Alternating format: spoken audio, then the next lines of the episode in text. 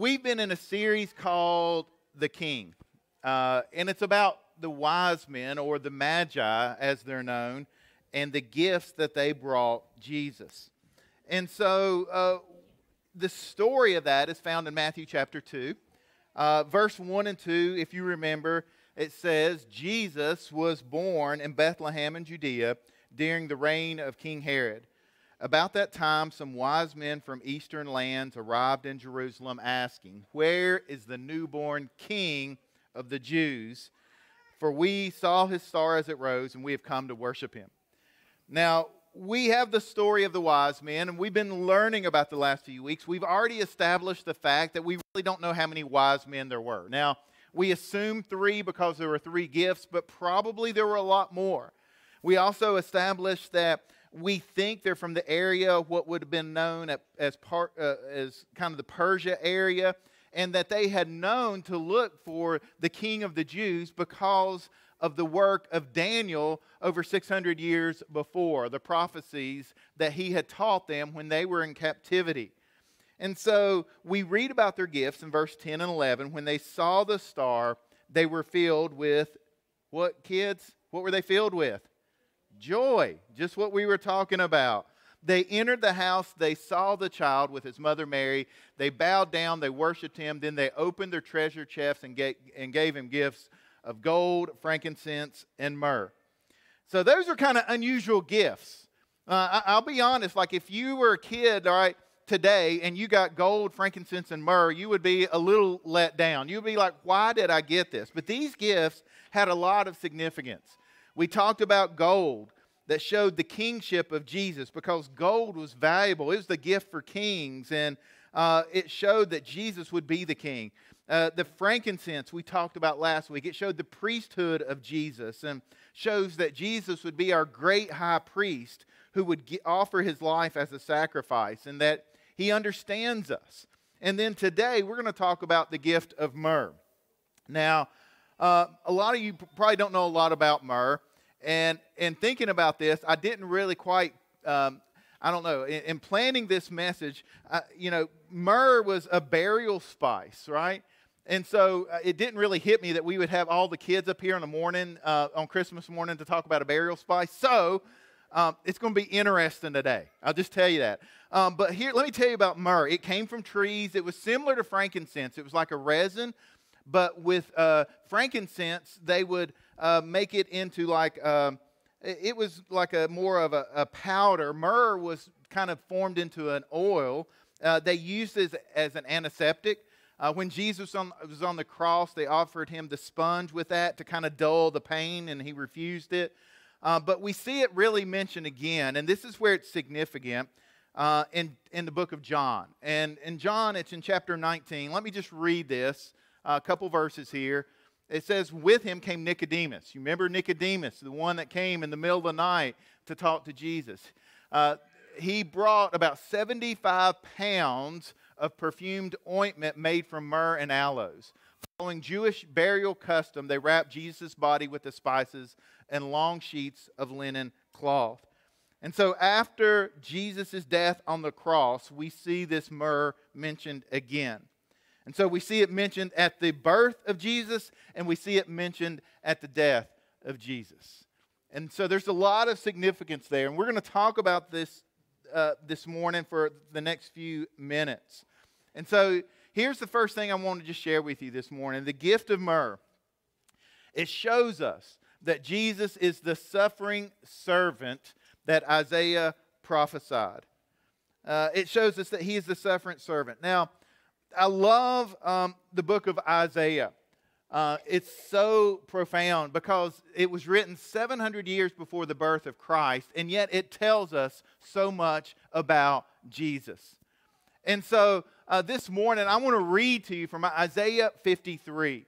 And not your typical Christmas passage right? Not your typical Christmas verse here, but it's so it's so applicable to, to what Christmas is all about because it's why Jesus came. And so we've got to talk we've got to talk about why did Jesus come? Now we can celebrate the manger and and all the animals and the wise men and the whole nativity story, But if we leave out the why, right, we're, we're missing the point of Christmas. And so in Isaiah 53, this is the prophecy 700 years before telling us about Jesus, telling us about the Messiah. It says uh, in verse 3 that he was despised and rejected, a man of sorrows, acquainted with deepest grief. We turned our backs on him. We looked the other way. He was despised and we did not care.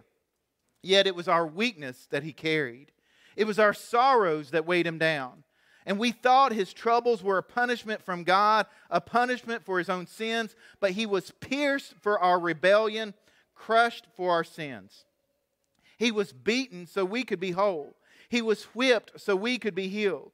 All of us, like sheep, have strayed away. We have left God's paths to follow our own. Yet the Lord laid on him the sins of us all. He was oppressed, he was treated harshly, yet he never said a word. He was led like a lamb to the slaughter, and as a sheep is silent before the shears, he did not open his mouth.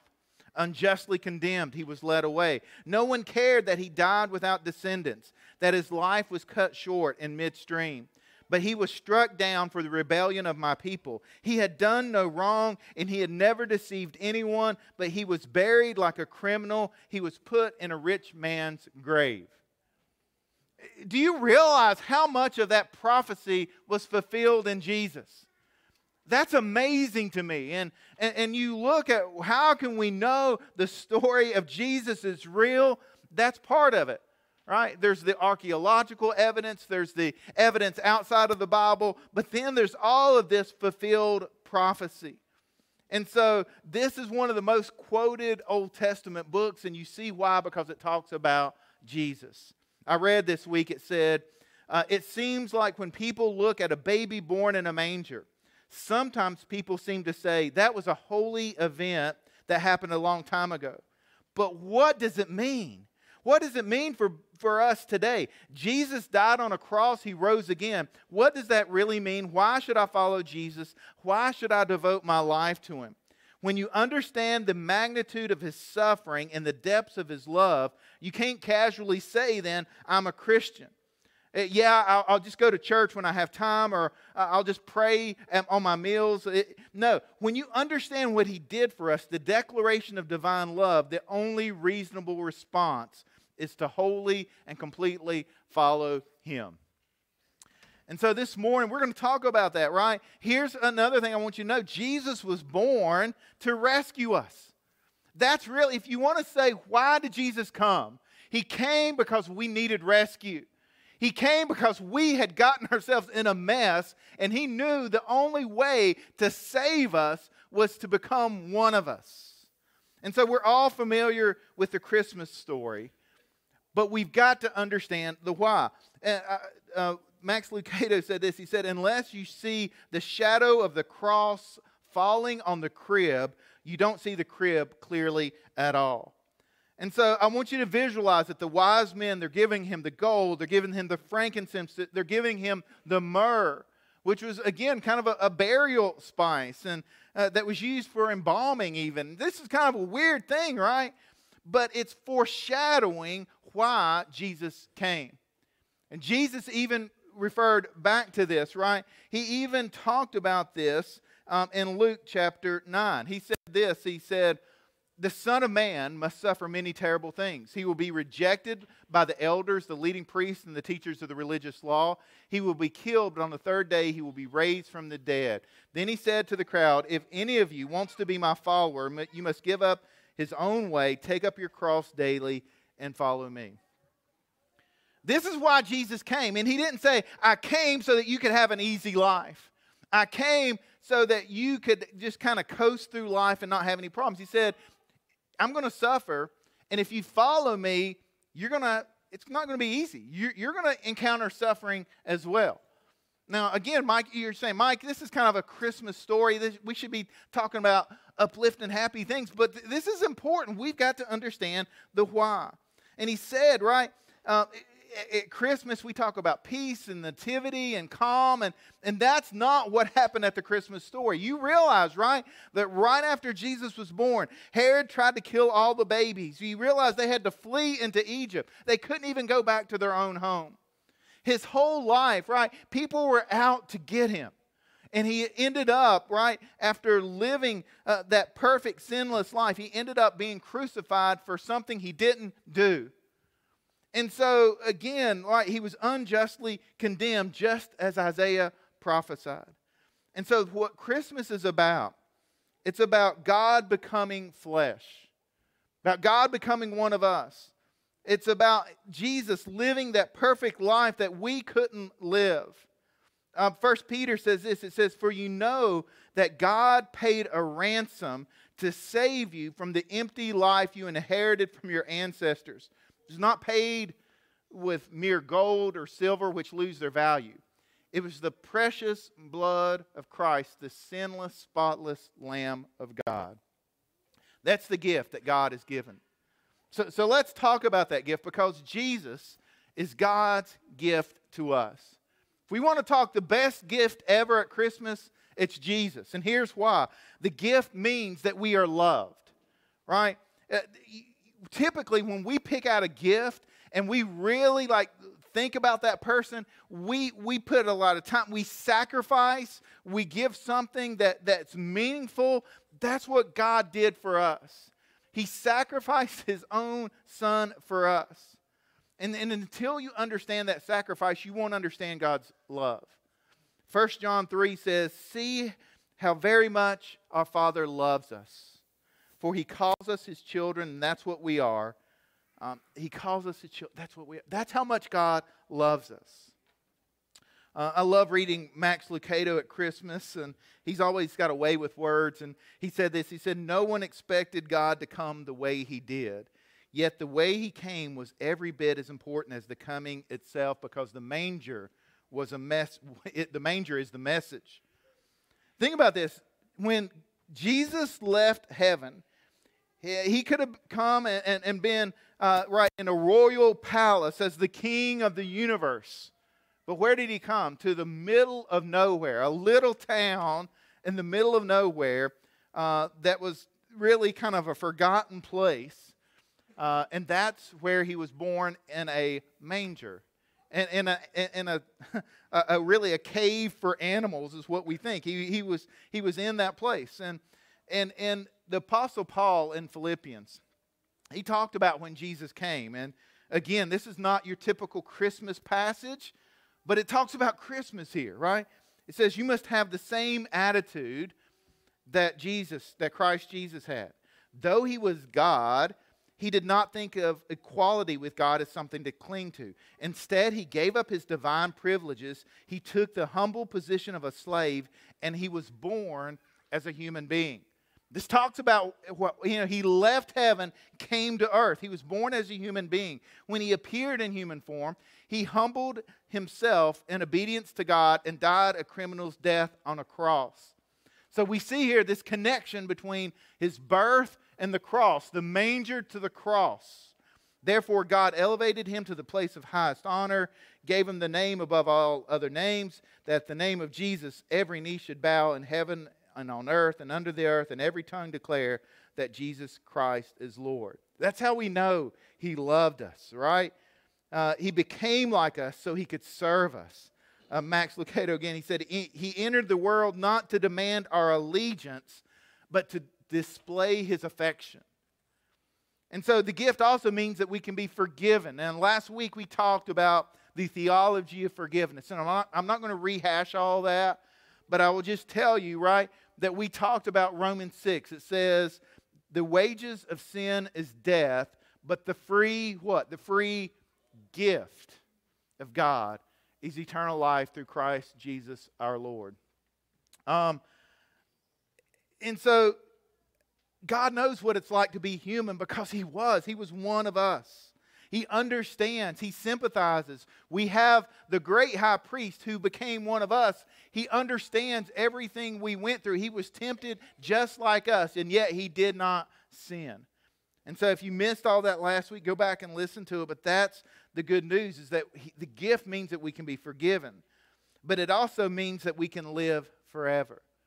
Now, we've done a lot of mission work in Nicaragua, and one of the, one of the illustrations I've done with the kids is um, I'll, I'll find one of the um, really nice, like stuffed animals that we take, or some a, a toy or something like that and we'll get we'll have all the kids together and we're teaching and doing stuff and I'll pick out the kid that's in the back, right? The one that's like kind of slumped over and not real confident and I'll have them come up and I'm like, "Okay, I have this and I want to give this as a gift to you." Right? And I like hold it out and like if you pick the shy kid, they're always like standing there. They're afraid to come up and get it. And I ask everybody, okay, I, am giving them this gift, and this gift is theirs. And it, it, do they have it yet? And they're like, no. And I'm like, why not? And they're like, they haven't taken it. And I'm like, well, come up here and get it. And they're like, no. You, they're waiting. And I'm finally like, no, you've got to come and get this gift. And finally, they come up and receive it. And then that's when I can share, right? That's the gift that God has offered us. God has offered us the free gift, but it's not really ours until we receive it, until we take it, until we take possession of it. And we take possession of it when we put our faith and our trust in Jesus. And so we can talk all about the gift of God and how we can receive His love and His forgiveness and His grace and receive eternal life, but we've got to receive the gift. Can you imagine, kids, on Christmas morning, looking at your presents and saying, nah, I don't want to open them. Did you, do you guys open your presents in a hurry? Do you like rip into them and like tear them? You want to receive, you want what's in that, right? That's what a gift does. I mean, we've got to receive the gift that God has offered us. John 1 says it this way He says, But to all who believed him and accepted him, he gave the right to become children of God. So when we believe, we accept the gift that He has given us. And so, um, again, I love Max Lucado. He says, That's why I love Christmas. Christmas invites us to believe the wildest of promises. God became one of us so we could become one with Him. He did away with every barrier, every fence, every sin, every bin, every debt, every grave. Anything that might keep us from Him was, de- was demolished. He only awaits our word to walk through the door. And so I want to leave you with this thought this morning, right? That Christmas challenges us to worship completely and to follow Him wholeheartedly. Again, when we go back to the story, Matthew chapter 2, verse 10 and 11, it says, When the wise men showed up, right? When they saw the star, they were filled with joy. And then what did they do? The first thing they did, right? They bowed down and they worshiped him. So when they encountered Jesus, their response was joy and worship. Joy and worship. Now, I just want to be honest.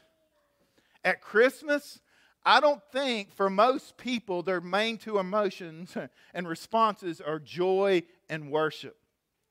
They're stress and fatigue, right? or, or here lately, I mean, uh, just think, I mean, all the cold weather that we've been having and all the frustration and the not having heat and power and uh, all the places you needed to be and not wanting to get out and your response was not joy and worship but that's what christmas calls us to do and so I, I love this and when when we study the wise men it says they departed for their own country another way or a different way. And if you kind of unpack the, the original language there, it kind of means that they didn't just leave and go a, a different path. It means they, they left as different people. They were transformed, they were changed. They were no longer the same wise men that showed up. Their encounter, it changed everything about them. And so when we encounter Jesus, we leave, we leave a different way. we leave differently. And so again, I, this this verse is so much the Christmas story, um, and it's not just Easter; it's Christmas. John three sixteen. For God, uh, this is how God loved the world. He gave his one, his only Son, so that everyone who believes in him will not perish but have eternal life. God sent his Son into the world not to judge the world, but to save the world through him. Can I just tell you, this is the best news? This is the best gift that we could ever receive. Doesn't matter what we've done. Eh, you know, when we think about Christmas, we think about Jesus. What we're thinking about is this is how he demonstrated his love to us. This is how much God loves us. He sent Jesus to rescue us. And so I don't know if you're online watching today from your home, from your living room, or you're here today and you're wondering, oh, does Jesus really care about me? Does he care what I'm going through? Does God really even notice my life? I, I, want you to know whenever you have those doubts, you look to the Christmas story and you see the answer because He loves you so much that He sent His one and His only Son, Jesus. He sent his son to, to leave the comforts of heaven, to come to earth, to go through this life that we live, to sympathize with us, to show us, to, to live that life that we couldn't live so that we could live with him forever. That's the gospel. And so this Christmas, I, am just, I'm, I'm not a high pressure guy. I just want to give you this, this, I want to offer you this invitation. Here's the gift that God is offering you. Are you going to receive it? Or are you just going to look at it and say, Yeah, I know about the gift, but I don't want it? That's not for me. The gift is you can have eternal life when you put your faith and your trust in Jesus. That He offers you the gift of salvation. And so today, that's my question. Do you know Jesus? Do you really know him? Don't just know about him, but have you put have you confessed with your mouth that Jesus is Lord? Do you believe in your heart that Jesus is who he says he is, that he is God in the flesh. He came uh, uh, on what we celebrate on Christmas morning, but then he went to the cross for us. And then three days later, God raised him from the dead, and now he sits at the right hand of the Father and intercedes on our behalf, like we talked about last week. And so here's what I want to do I'm going to ask everybody to pray. Kids, we're going to be really quiet for the next like one minute, okay? We're going to bow our heads and we're going to have we're going to take time to talk to God. So let's pray everybody. Let's let's pray. Heavenly Father, thank you so much for your son Jesus and this incredible gift that you have offered us. And while everyone is praying right now, I want to give an invitation to those watching online, to those here today, and just ask, do you know Jesus? If you want to make Jesus the Lord of your life, now a prayer is just a way of expressing what you believe in your heart. And so there's nothing magical about the words. It's the, really what you believe in your heart. And so I want to encourage you right now if you don't know Jesus, if you've not put your faith and your trust in Him, right now is your opportunity. Would you just pray with me that, Heavenly Father, thank you so much for this free gift, this gift of grace, this gift of Jesus, this gift that we celebrate at Christmas. And so I want my life to be changed. I want to believe in Jesus. I want to make Jesus the Lord of my life. And so, Lord, forgive me of my sins. Lord, I, I trust Jesus completely. Lord, I, just help me to follow after Jesus. Help me to receive this gift that you've offered. And I do that by putting my trust in you, by believing in you, by following you. And so, Heavenly Father, this morning I want to make Jesus the Lord of my life. If that's your prayer, Jesus heard it and Jesus answered it. And so, Heavenly Father, we thank you for your, your love. We thank you for this Christmas. And we just thank you most of all for Jesus. And it's in Jesus' name we pray. Amen.